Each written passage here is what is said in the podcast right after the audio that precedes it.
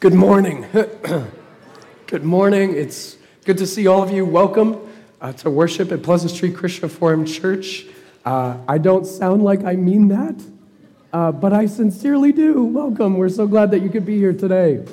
The thing about being a pastor is that there's a Sunday every week, and so you just have to keep going, even when your voice decides to quit on you. But my friends, uh, welcome. We're glad that you could be here today with us, and that many of you uh, have actually just moved already from the fellowship hall to the sanctuary. Uh, we had a chance, uh, many of us, to gather and to eat at the start of, um, of our Sunday worship together. And so I want to thank especially our high school students. Um, and, and also their youth leaders. Um, and also, yeah, you clap for that too and, and Sue Cooper as well for their work in helping us to be able to host and administrate uh, this breakfast this morning. Was, there we go. It was good to see the, the fellowship hall full this morning and full of joyful conversation. And that's a big part of Advent, um, is being able to gather as the weather turns cold um, and the days grow shorter. Uh, in a season where the light gets smaller in the world around us Christians are people who gather in hope and in joy and in faith, knowing that one day God will make all things new and that the sun will shine on us uh, in glory. Um, and so, my friends, I highlight just two things coming up for you in terms of future events. First is that on the 17th, uh, we have a Christmas pageant. That's a Saturday. We hope that you join us. It starts at 10 a.m. It's a chance to tell some of the Christmas story in costume, which will be really, really fun. And we're going to have a chance to eat a soup uh, meal after that. So please come and join us. Um, another joyful occasion. Then on the 18th, uh, Sunday evening, the next night, the Northbridge Association of Churches is hosting a Blue Christmas service um, at the Methodist Church over there on Linwood. Advent is a season of joy can also be a very difficult and sad season. And so we hope that you'll join us on Sunday evening, the 18th, as a chance to lament, to remember those who we can't see and cannot spend the holidays with this year, to bring our joys and our sorrows before the Lord, um, gathering up the hopes and fears of all the years, as the hymn says, and laying them before God, who is making all things new. Speaking of that, my friends, you've gathered into his presence right now. I'd invite you to rise in body or in spirit, in the person or at home, and let's worship together. Good morning, everyone. We gather in preparation for good news is about to be proclaimed. We gather in expectation, for joy is about to explode in our midst. We gather in celebration, for the Lord has done great things for us with preparation and expectation. Let's celebrate.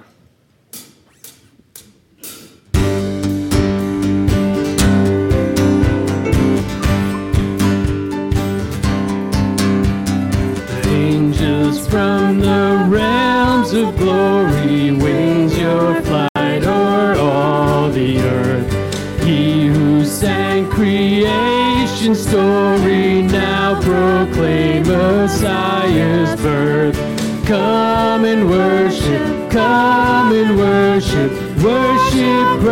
the newborn King. The shepherds in the field abiding, watching o'er their flocks by night. God with men is now residing, yonder shines the infant light. Come and worship, come and worship, worship Christ the newborn King.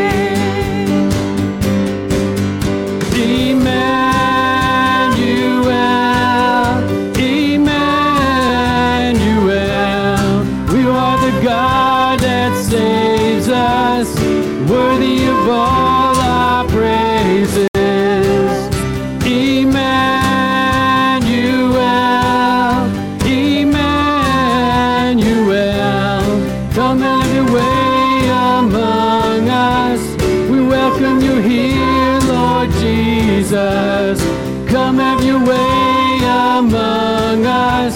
We welcome you here, Lord Jesus.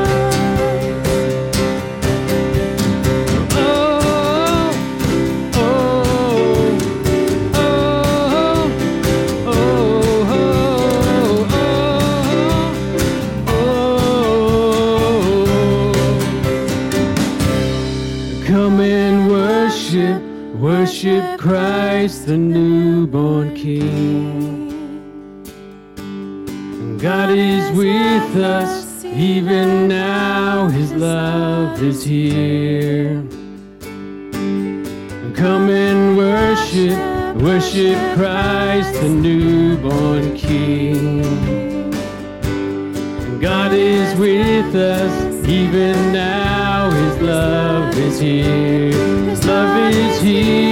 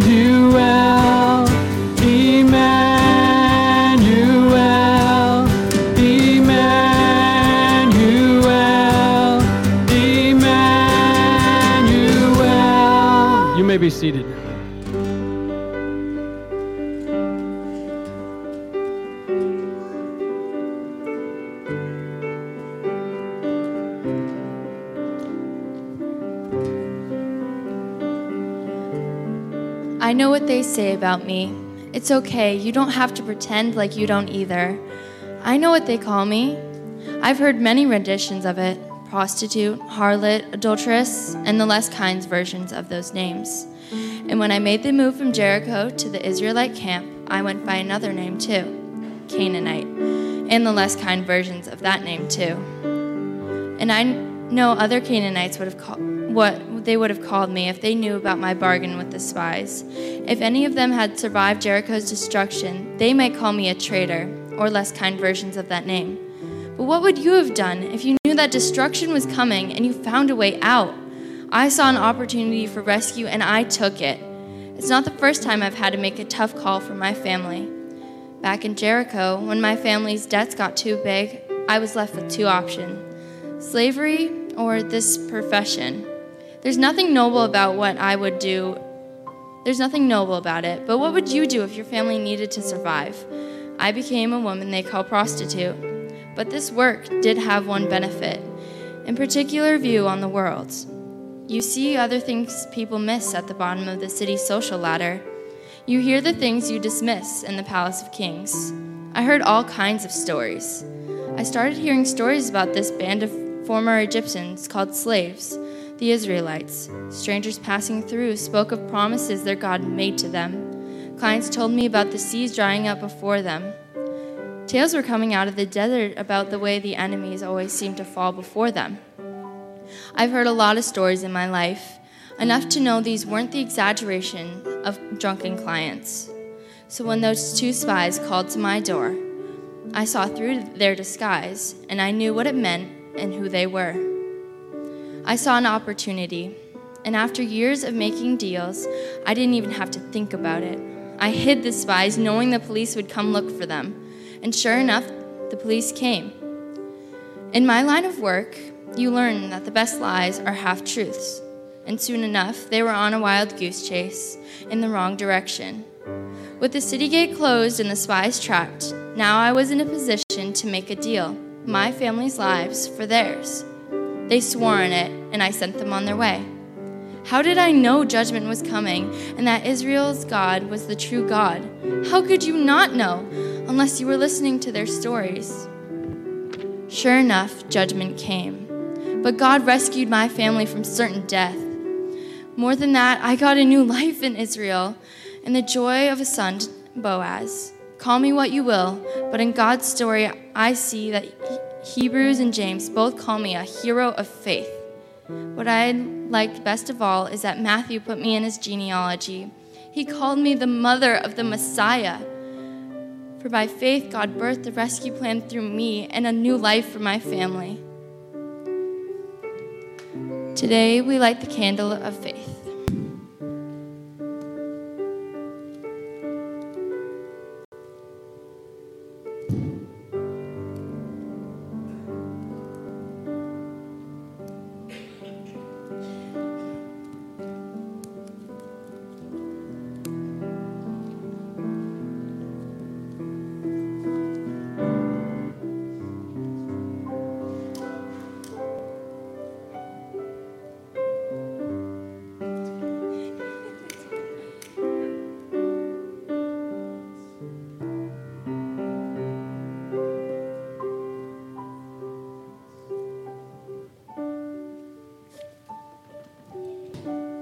By faith, we are too freed from judgment and received new life and family.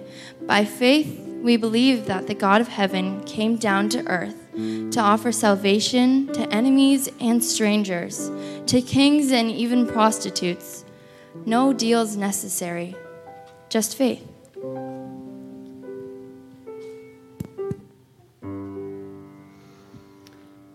Friends, please rise as we continue singing.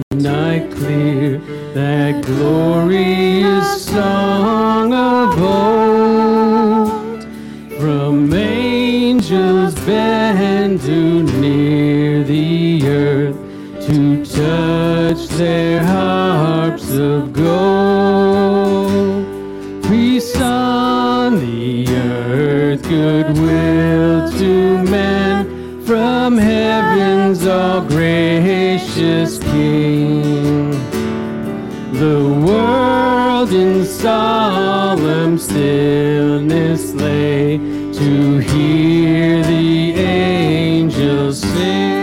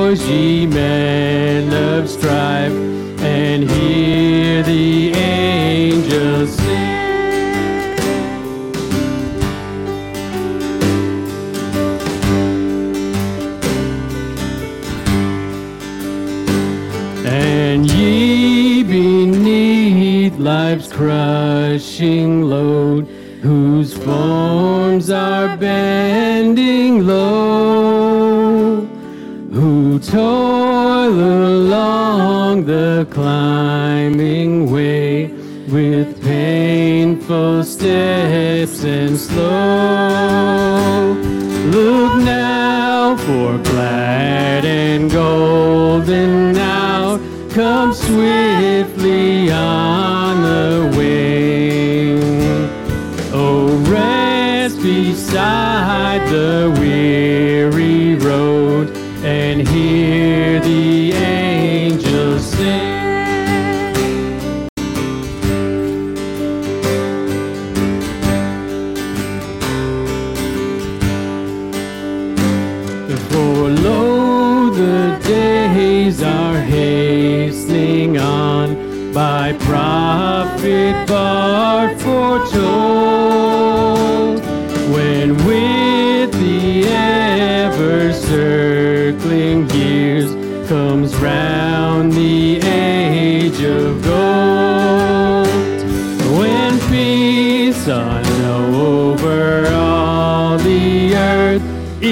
ancient splendors fling, and the whole world gives back the song which now the angels sing.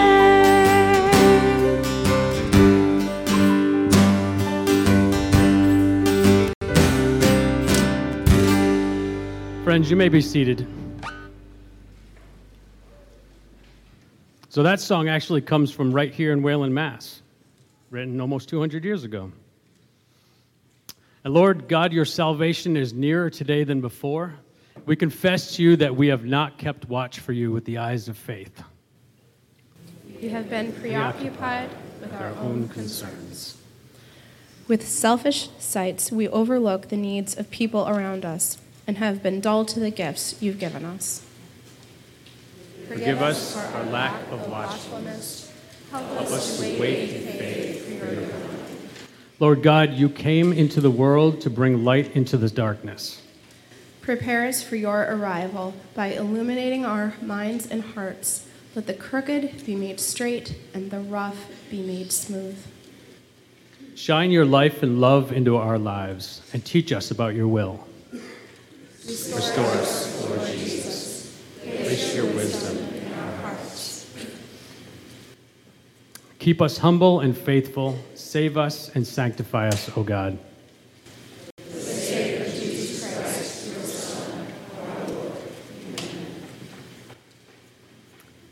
We can take a moment in a silent confession to God.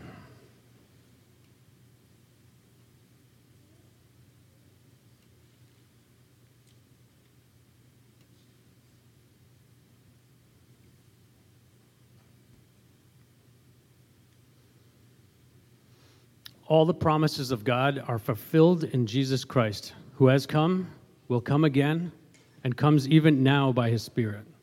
He comes with good news, friends forgiveness of sin and new life. Through his death and resurrection, he has opened us a path to the new life. In the light of his forgiveness, let us commit our lives to Christ's ways of hope and peace. By the Spirit, we await his return with expectant faith and lives of love.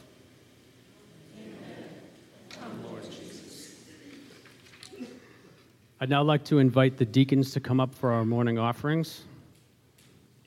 So they'll be passing the baskets around. Uh, also, in the bulletin or online, there's a QR code. Uh, you can give either way.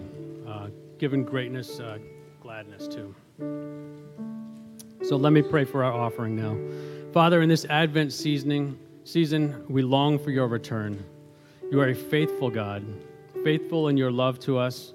Please receive this, these offerings and use them for your works in this world. Restore us, Lord, to the faithful people that you created us to be. Amen.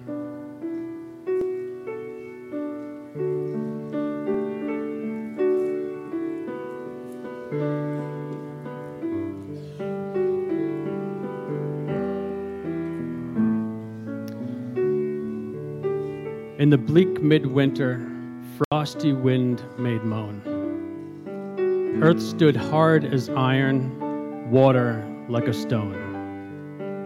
Snow had fallen, snow on snow, snow on snow, in the bleak midwinter long ago. Our God, heaven cannot hold him, nor earth sustain. Heaven and earth shall flee away when he comes to reign. In the bleak midwinter, for a stable place sufficed, the Lord God Almighty, Jesus Christ. Angels and archangels may have gathered there. Cherubim and seraphim thronged the air. But his mother, only in her maiden bliss, worshiped the beloved with a kiss. What can I give him, poor as I am? If I were a shepherd, I would bring a lamb. If I were a wise man, I would do my part. Yet what can I give him? I give him my heart.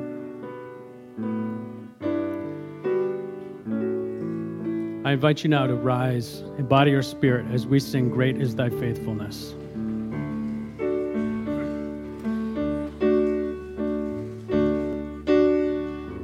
Great is thy faithfulness, O God, my Father. There is no shadow of turning with thee. Thou changest not compassions, they fall not.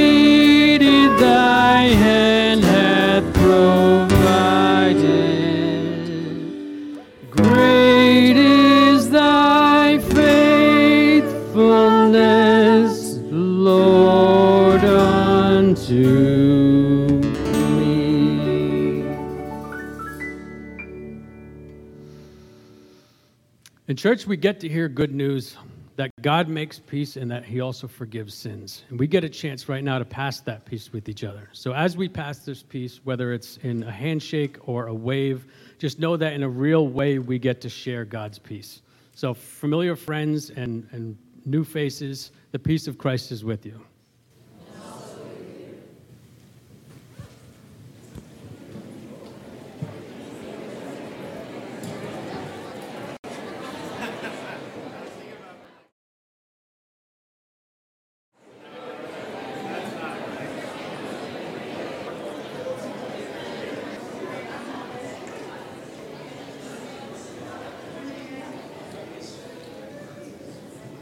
I'd like to invite the uh, kids ages four through second grade. They're invited to come up for a Kid Street dismissal.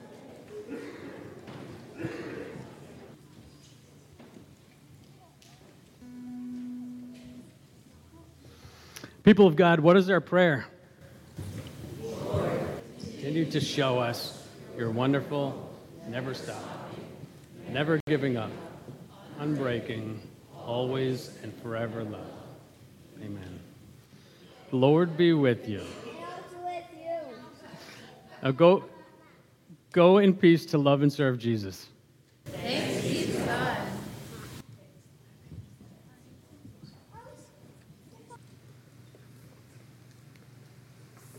Friends, good morning.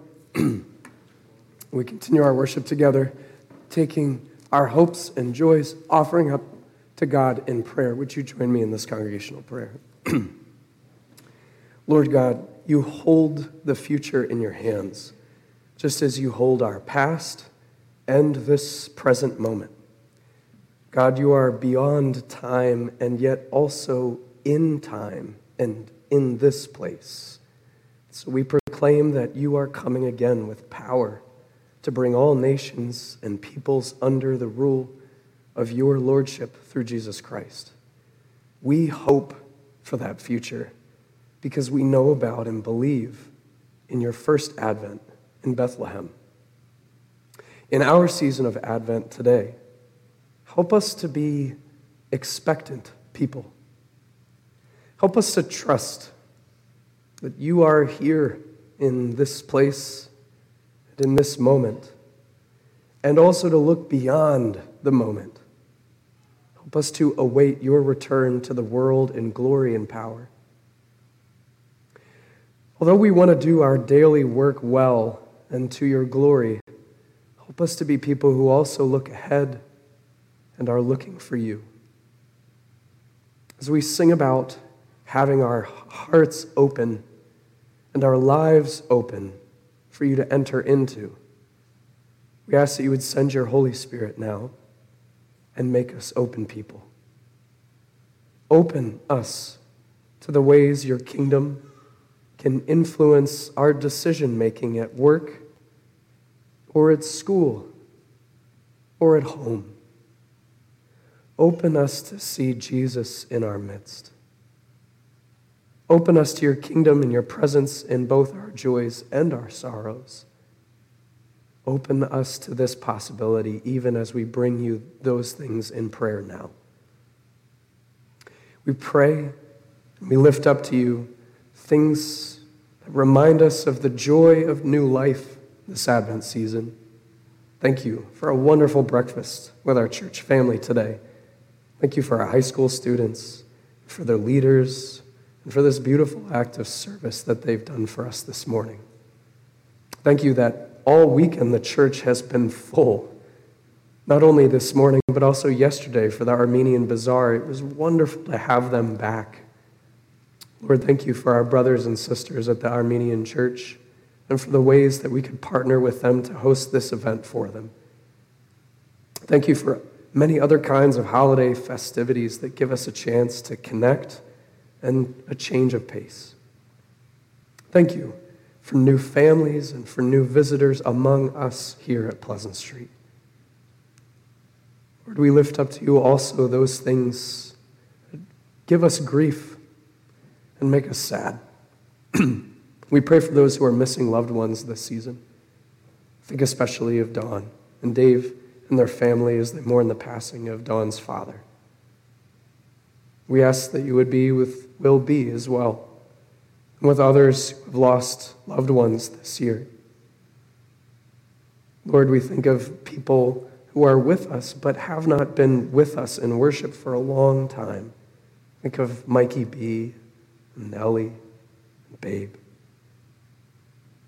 We lift up to you also those with illness or surgery. We think of Carol and Karen and Steve.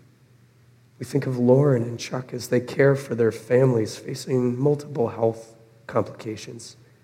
We pray for Ann P. and her daughter, Katie, and their family.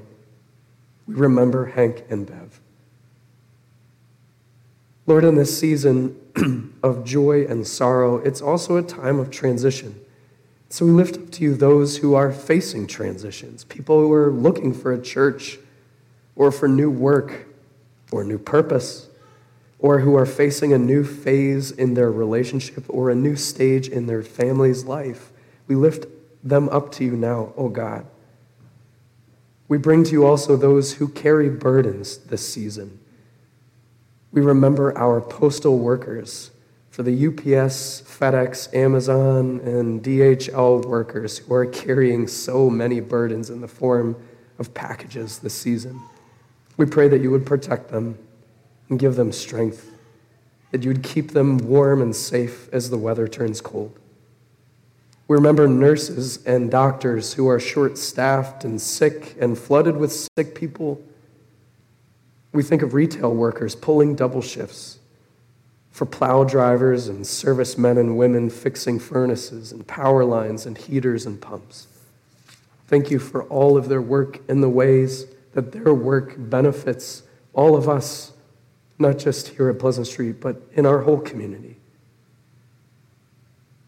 Here in this place, oh God, we remember that you see needs and hurts, the things that sometimes are hard to speak or to carry during the holiday season. We ask that you would stand close to those this morning who struggle, and that you would be near to those who are far away from us. You alone see us as we are, O oh God, in all of the complexity of who we are. And so we ask that you would nurture us according to our needs. It is because of your closeness in this Advent season and your knowledge of us and your goodness and your patience that we adore you, God of wonder and glory. And so hear us and be with us as we continue to worship you, to lay our hearts open before you. We pray this in Jesus' name, who is our Prince of Peace. Amen.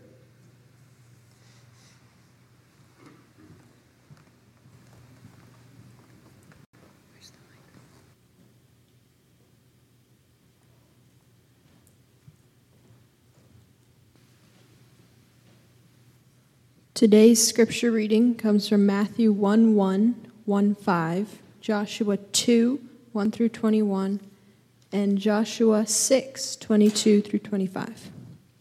This is the genealogy of Jesus the Messiah, the son of David, the son of Abraham. Salmon was the father of Boaz, whose mother was Rahab, Boaz the father of Obed, whose mother was Ruth, Obed the father of Jesse. Then Joshua son of Nun secretly spent two shies from Shittim. Go look over the land, he said, especially Jericho. So they went and entered the house of a prostitute named Rahab and stayed there. The king of Jericho was told, Look, some of the Israelites have come here tonight to spy out the land.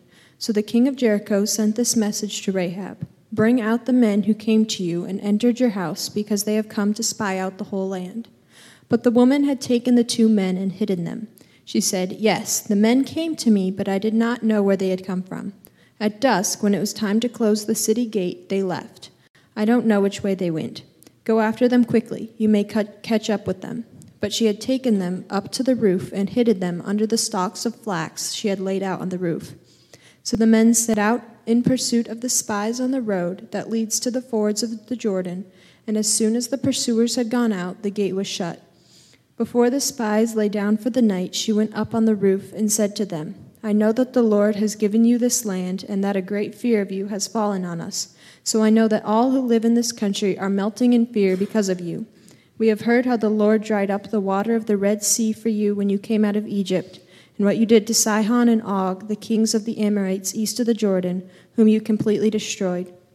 When we heard of it, our hearts melted in fear, and everyone's courage failed because of you, for the Lord your God is God in heaven above and on the earth below. Now then, please swear to me by the Lord that you will show kindness to my family, because I have shown kindness to you. Give me a sure sign that you will spare the lives of my father and mother, my brothers and sisters, and all who belong to them, and that you will save us from death. Our lives for your lives, the men assured her. If you don't tell what we are doing, we will treat you kindly and faithfully when the Lord gives us the land. So she let them down by a rope through the window, for the house she lived in was part of the city wall.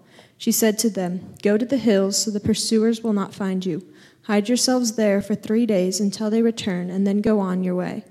Now the men had said to her, This oath you made us swear will not be binding on us, unless, when we enter the land, you have tied the scarlet cord in the window through which you let us down, and unless you brought your father and mother, your brothers, and all your family into your house. If any of them go outside your house into the street, their blood will be on their own heads. We will not be responsible. As for those who are in the house with you, their blood will be on our head if a hand is laid on them. But if you tell what we are doing, we will be released from the oath you made us swear. Agreed, she replied. Let it be as you say. So she sent them on so she sent them away, and they departed. And she tied the scarlet cord in the window. Joshua said to the two men who had spied out the land, Go into the prostitute's house and bring her out and all who belong with her, in accordance with your oath to her. So the young men who had done the spying went in and brought out Rahab, her father and mother, her brothers and sisters, and all who belonged to her. They brought out her entire family and put them in a place outside the camp of Israel. Then they burned the whole city and everything in it, but they put the silver and gold and the articles of bronze and iron into the treasury of the Lord's house. But Joshua spared Rahab the prostitute, with her family and all who belonged to her, because she hid the men Joshua had sent as spies to Jericho, and she lives among the Israelites to this day. This is the word of the Lord.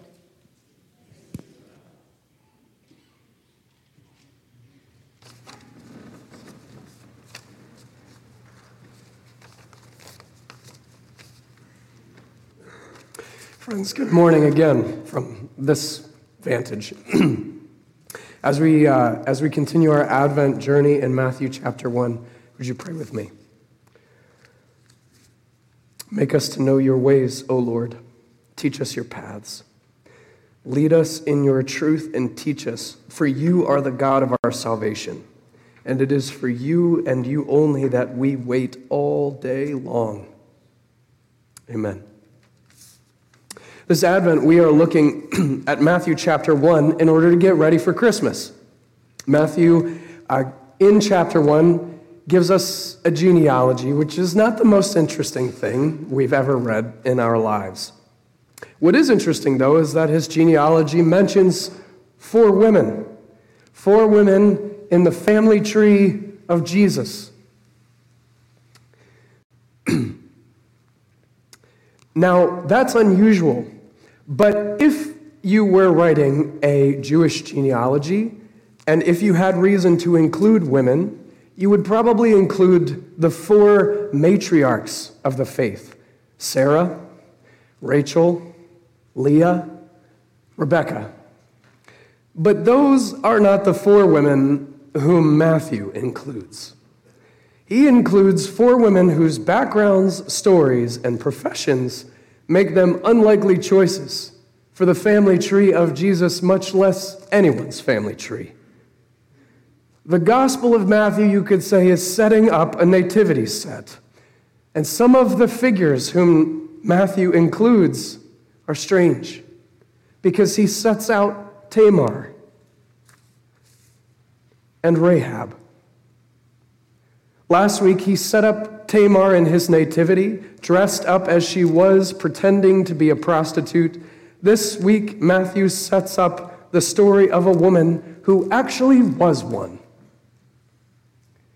We meet Rahab at the beginning of the book of Joshua. In Joshua chapter 1, the people of Israel are standing at the edge of the land of Canaan for the second time. They've just spent the last 40 years wandering around in the wilderness. The first time that they got to the edge of the Jordan, Moses was leading them, and Moses sent spies, and the spies came back, and everybody panicked. Now it's 40 years later, and Moses has died, and Joshua has been called and commissioned by God to lead the people. Joshua, for the second time, sends spies into the land of Canaan. He especially wants them to check out Jericho, a fortress city with impregnable walls, a citadel bristling with soldiers. Although it doesn't seem like the spies ever get very far, do they? In fact, all they ever seem to investigate is the inside of a prostitute's house. Rahab's house is built into the thick walls of Jericho. Rahab's house is like her role in society. She lives on the edge of society, even as she lives on the edge of the city. But what are those Israelite spies doing at Rahab's house, you wonder? And it's a good question. Well, we're not sure. You could say that it's just the kind of out of the way place that is good for spying, a place where you can overhear important conversations without being noticed. Then again, perhaps it was just the lure of Las Vegas that caught them. We don't know. The story never quite tells us because apparently what happens in Jericho stays in Jericho. However, the contrast is really striking, isn't it? In Joshua chapter 1, we have this reverent ordination ceremony, complete with vows and praise songs. In Joshua chapter 2, we're in the house of a prostitute. Added to that, there is more than a little innuendo in this story, and I don't want you to miss it because I think the storyteller highlights that for us on purpose. In fact, you can see it in her name, Rahab. Old Testament scholar Ellen Davis noted that Rahab's name in Hebrew, it's a kind of old soldier's joke. Think of some of the names for female characters in James Bond movies and you'll get the idea. So here we are in Advent with a nativity set character who is the kind of woman soldiers make jokes about. She is the kind of woman who we would probably write off as a schemer, as someone who is manipulative, as someone who cannot be trusted, which is, in fact, how she seems to act. In this story, she manages to outwit not one, not two, but three different groups of men, including the king of Jericho himself. She is not just some broad. No, she is the smartest character in the entire story. As unusual and surprising as it is for us to read about a woman like Rahab as a nativity scene character, this is not the hardest part of the story, is it? No, if you've read Joshua, you know that the hardest part is the thing that hangs in the air over this story like a guillotine. It is the end of the world for the people of Canaan. Judgment day has come. Jericho, like Sihon and Og before it, like the rest of Canaan, is under what theologians call the ban. God has designated these cities for complete, total, and unrelenting destruction. And you cannot tell Rahab's story or understand her without seeing this. Joshua is a story about the destruction of everything that is anti God in the land of Canaan. Now, this is difficult for us, but it's important that we see that Canaanite society at the time is not a benign or innocent thing. It is wicked and it is evil through and through, from slavery to sexualized prostitution to the practice of child sacrifice. God has made it clear to Israel that God intends to establish through Israel a new kind of community, one that is marked by good laws, by peace and justice, one that is governed by God Himself and His commandments. But this kind of society cannot coexist alongside the rampant idolatry and violence which has poisoned the very land of Canaan. As far back as Genesis, Yahweh has been warning Canaan about what will happen if they did not change. But the land of Canaan is now out of time, and it is judgment day. And Jericho is slated for utter and complete destruction. Well, what is interesting is that Rahab the prostitute seems to know this. Can you imagine perhaps clients coming to her house with stories about this God and what he did to Pharaoh and to the army of Egypt? You imagine hearing stories about what happened at the Red Sea when they walked through it as though on dry land? About what happened when the Amalekites in the desert, when they attacked this band of slaves, thinking that this was a free lunch and getting something very, very different? Well, Rahab's been listening. While others scoffed at this band of slaves, while they took refuge and safety in the strength of their walls, Rahab was listening. And as Israel got closer to Canaan, Rahab is watching. One day there is a knock on the door. She opens to find two men, clearly out of place. Although trying very hard to wear a disguise, Joel and I imagine two youth group kids in a place where they shouldn't be. You just know they stick out like sore thumbs. She knows who they are, and she knows what it means that they are here. Rahab sees an opportunity, and she takes it. Quickly, she brings the spies inside and she herds them up to the roof, hiding them under piles of drying flax. Not long later, a second knock follows on the door below. The Jericho cops have showed up, but she isn't fazed. This is not her first rodeo. Boys, please, she says. They were here, didn't know who they were. You know how it works. I don't ask questions as long as the money's good. But they didn't leave all that long ago. I bet if you leave right now, you could catch them before the city gate closed. Let me know when you find them. She is so convincing that they don't even bother to check her house. Apparently, this is just the kind of thing that Rahab would do. Well, having redirected the cops, she keeps the spies hidden until the gates close. Jericho is a citadel, which means that there is only one way in and one way out. And so you see, Rahab has both saved and trapped these spies. She has now put them at her mercy, and she has put herself as a, at a position of strength in order to make a deal. Man, does she make one. She wants out, and she wants them to swear on their lives that they will get her out. Her and her whole family. You see, Rahab wants as much leverage in this arrangement as she can get because in reality, she knows that she is at their mercy. You see, Rahab has just taken an incredible risk. She lied to the king, and now she is on borrowed time. If Israel doesn't come for Jericho, she's a dead woman.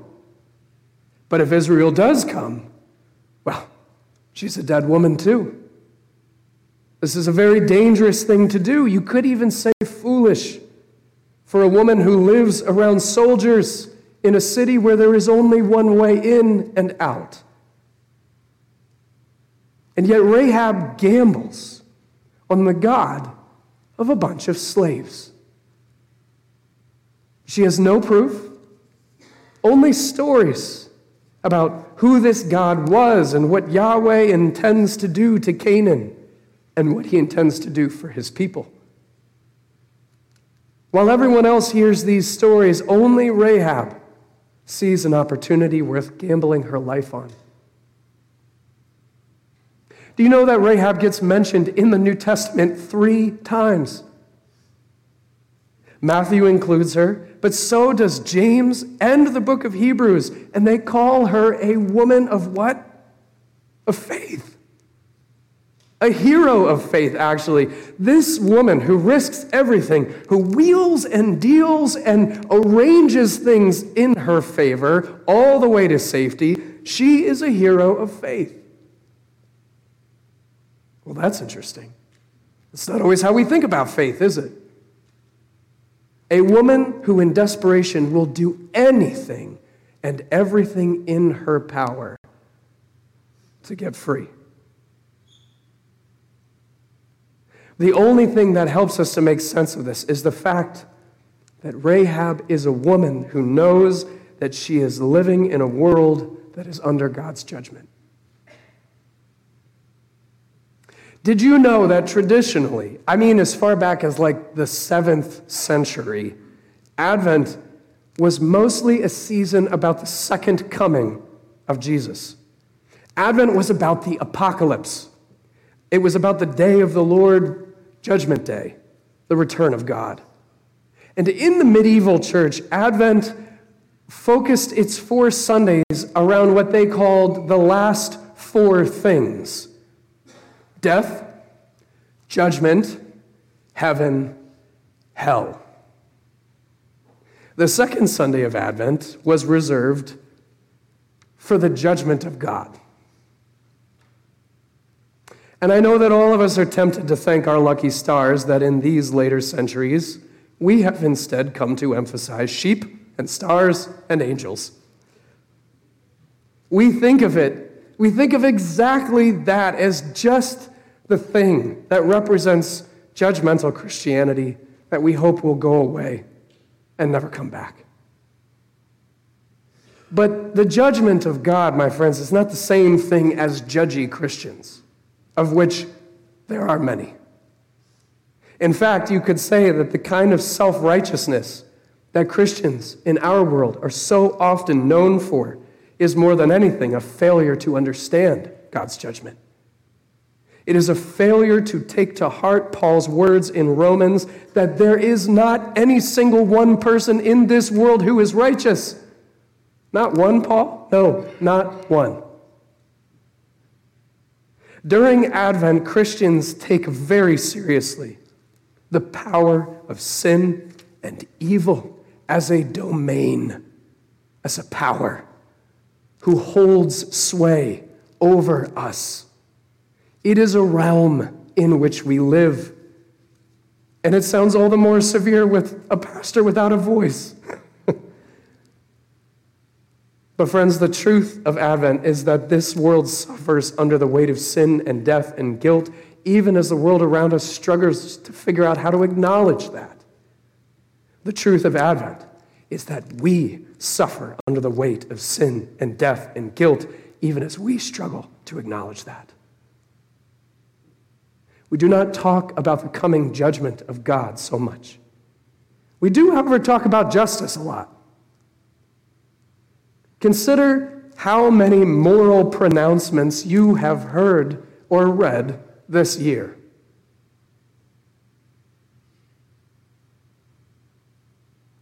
We are constantly drawing lines between good and evil.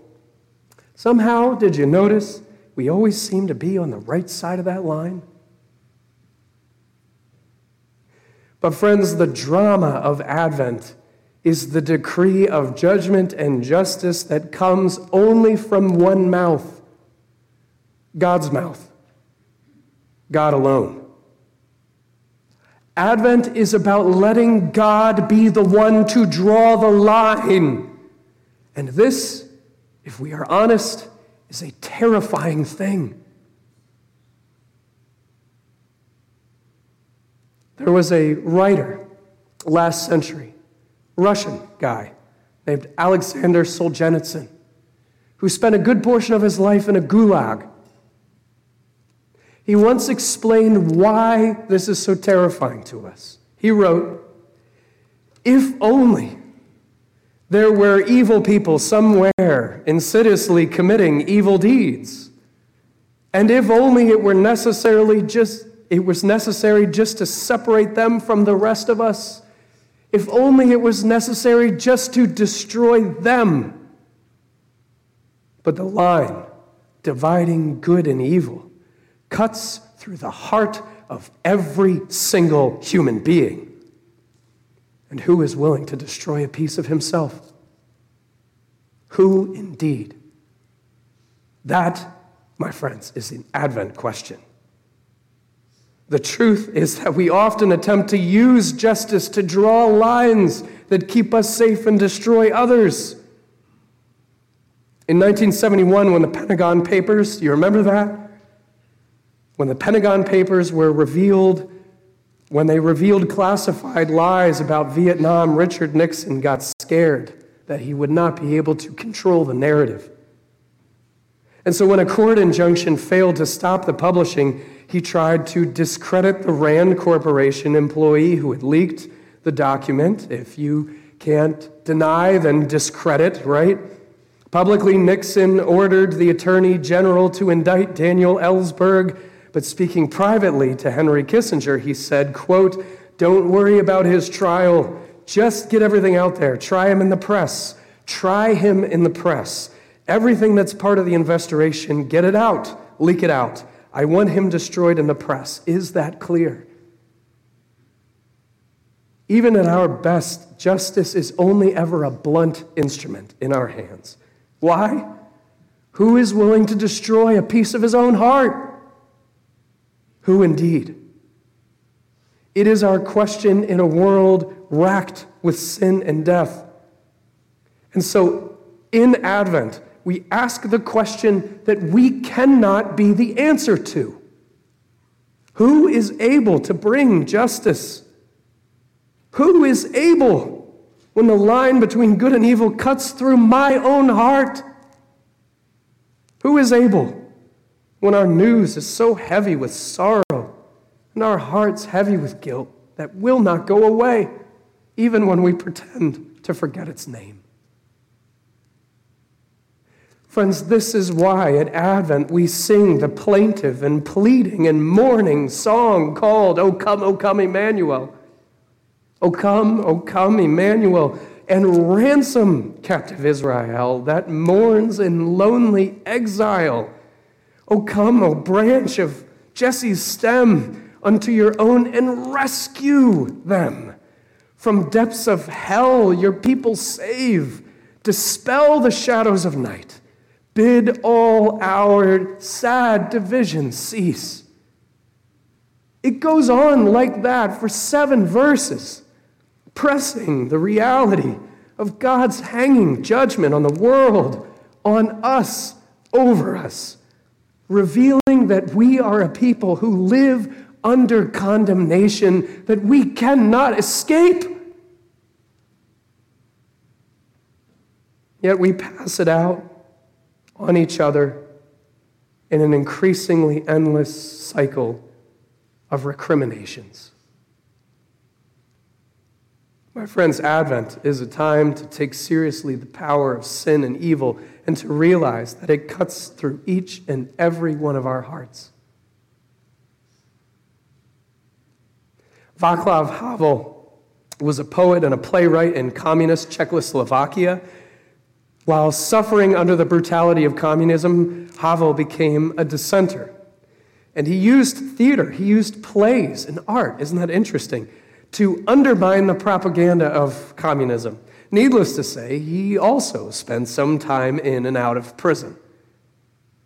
But as the puppet Soviet regime began to collapse, Havel was there to lead what became the nonviolent Velvet Revolution he became the first president of the Czech Republic. He was a brilliant man, remembered for many remarkable things, but his first love and his deepest was perhaps the theater.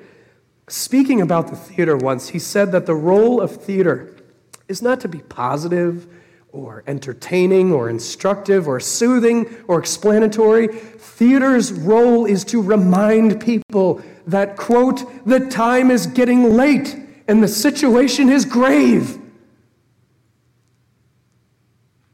Theater's role is to make the, talk, the clock tick, which turns out to be a fine way to describe Advent a time of urgency, a time when nothing else will do except to watch and wait while the world around us goes on as business as usual. What a genuine Advent examining the severity of situation will do is it will create a longing and you for something beyond what humans can do. you will begin to long for the intervention of God. And what that does is it turns you into people who are watching, people who are waiting, people who are listening. Perhaps like Rahab, waiting for an opportunity, waiting for escape, listening for good news.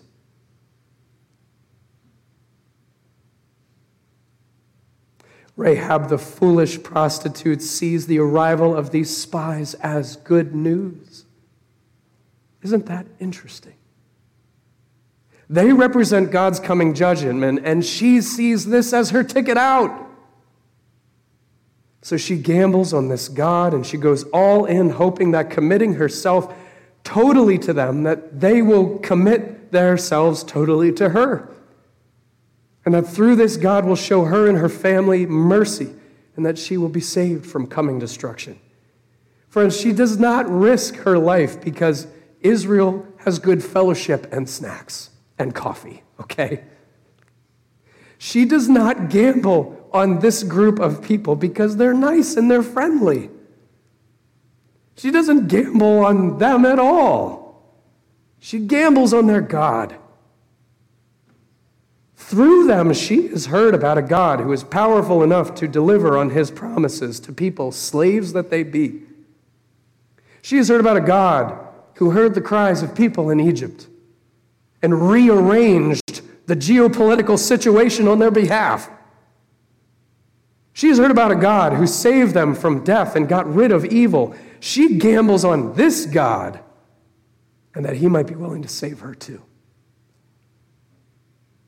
In a story about God's just condemnation on all of Canaanite society, the first thing that happens in the book of Joshua is a story about a prostitute who gets saved. That is so very important. It is so important because Rahab's house is justly condemned and then it's saved. When Egypt was justly condemned, Israel's homes were passed over because they were marked with the blood of a lamb. It was a sure sign, it was an oath of God's mercy in a world of destruction. Rahab the Canaanite in her house, what does she put on her door? A scarlet cord. She gets her own Passover marked by a sign a crimson thread on the door. I discovered that in the early church, Rahab's house was a place of pilgrimage. Christians journeyed from all over the world to come and see what they thought would have been Rahab's house. Why? because it was a place of salvation in a world of destruction. It was an ark, it was a church. It was a place of wisdom in a world that had gone entirely mad. It was a place of faith in God where you could see what it was like to risk everything in a world that mocks that God is ever coming back.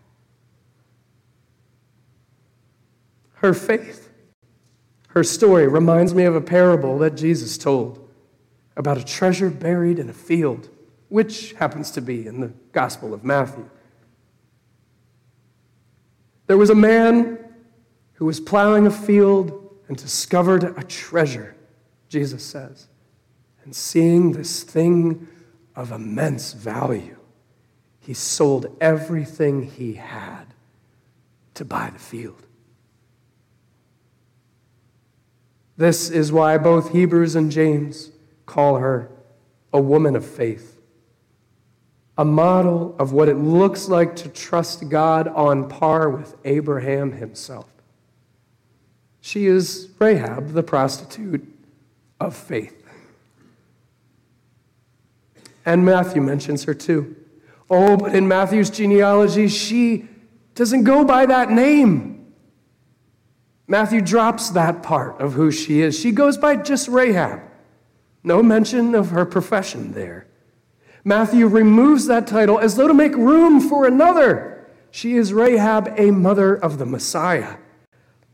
She expected God's justice and sought mercy and found salvation from the God of heaven and earth himself. She stumbled upon the real deal and she took the gamble. She is a wise woman who saw that faith in Israel's God was actually and always the only sure bet in the world. She trusted that God, she trusted this God who has given us a far more certain gamble, an oath, even. Jesus Christ, who is our Passover lamb. Jesus Christ, who is the wisdom of God wearing skin Jesus Christ, the one through whom there is now no condemnation for those who believe. This Messiah brings justice in a world of divided hearts, and he is the only one with the power and the precision to make that call. His heart is torn so that we can have new ones. He is crushed by the weight of our sin so that we can know what it is to be free. This servant has come for you, for all the world. He gives what? The most precious thing he had his life for the world. His life for our cities and towns and families that groan under the weight of bad news and heartache. He gives his life for our lives. For God so loved the world that he gave his one and only Son, not to condemn the world, but to judge it and then redeem it. And now, those who risk, who give up their lives for his sake, Jesus says, will find a kind of life worth the price of admission and far more. For Jesus Christ is God's oath to us that in a world condemned, there is mercy for all those who believe, even prostitutes like Rahab. Through Jesus, God brings us into the household of faith. And therefore, there is now no condemnation for those who are in Christ Jesus. But, my friends, you don't have to take my word for this. Just ask Rahab.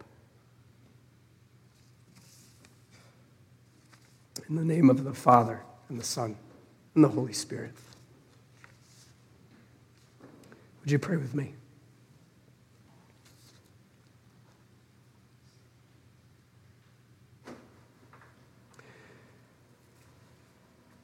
We ask, oh God, that you would come, Emmanuel, that you would dispel the gloomy clouds of night, that you would ransom captive Israel and captive us, that you would deliver us from hell and judgment, that by your blood we would know that we are now part of a people full of stories like Rahab. People who found themselves out of good options and with nowhere else to turn who hit rock bottom and ran into a wall and felt lost, and who were drowning, and who were feeling crushed. And in that moment, right there, saw you beneath us lifting us up. We ask, O oh God, that you would make us to be the kind of people who live and risk by this kind of faith. Amen. I'm about out of voice, and so I'm going to invite my friend Steve up, who's going to lead us in an echo dismissal. so, students in grades uh, three through five are invited to come up and be dismissed for our echo time, which is a time of, for reflection.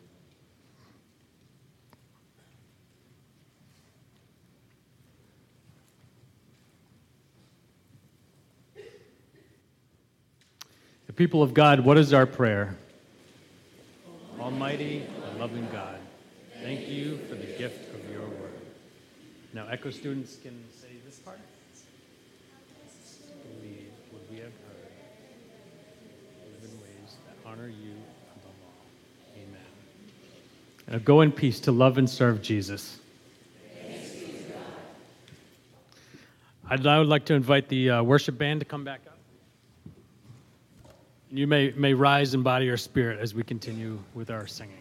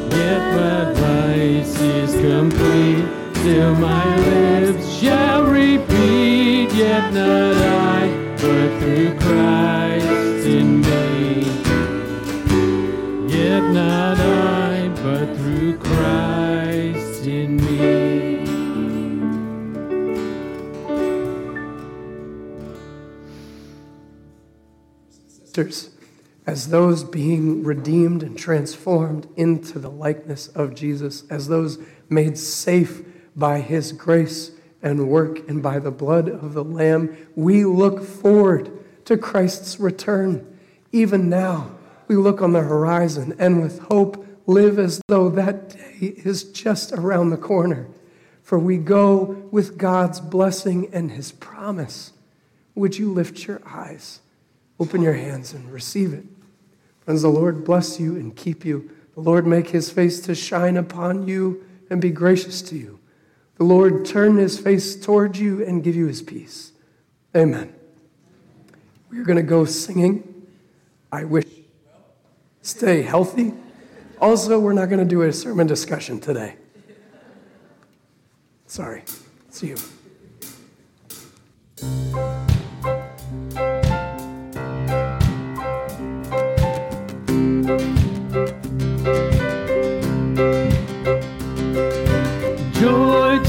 The world, the Lord is come. Let earth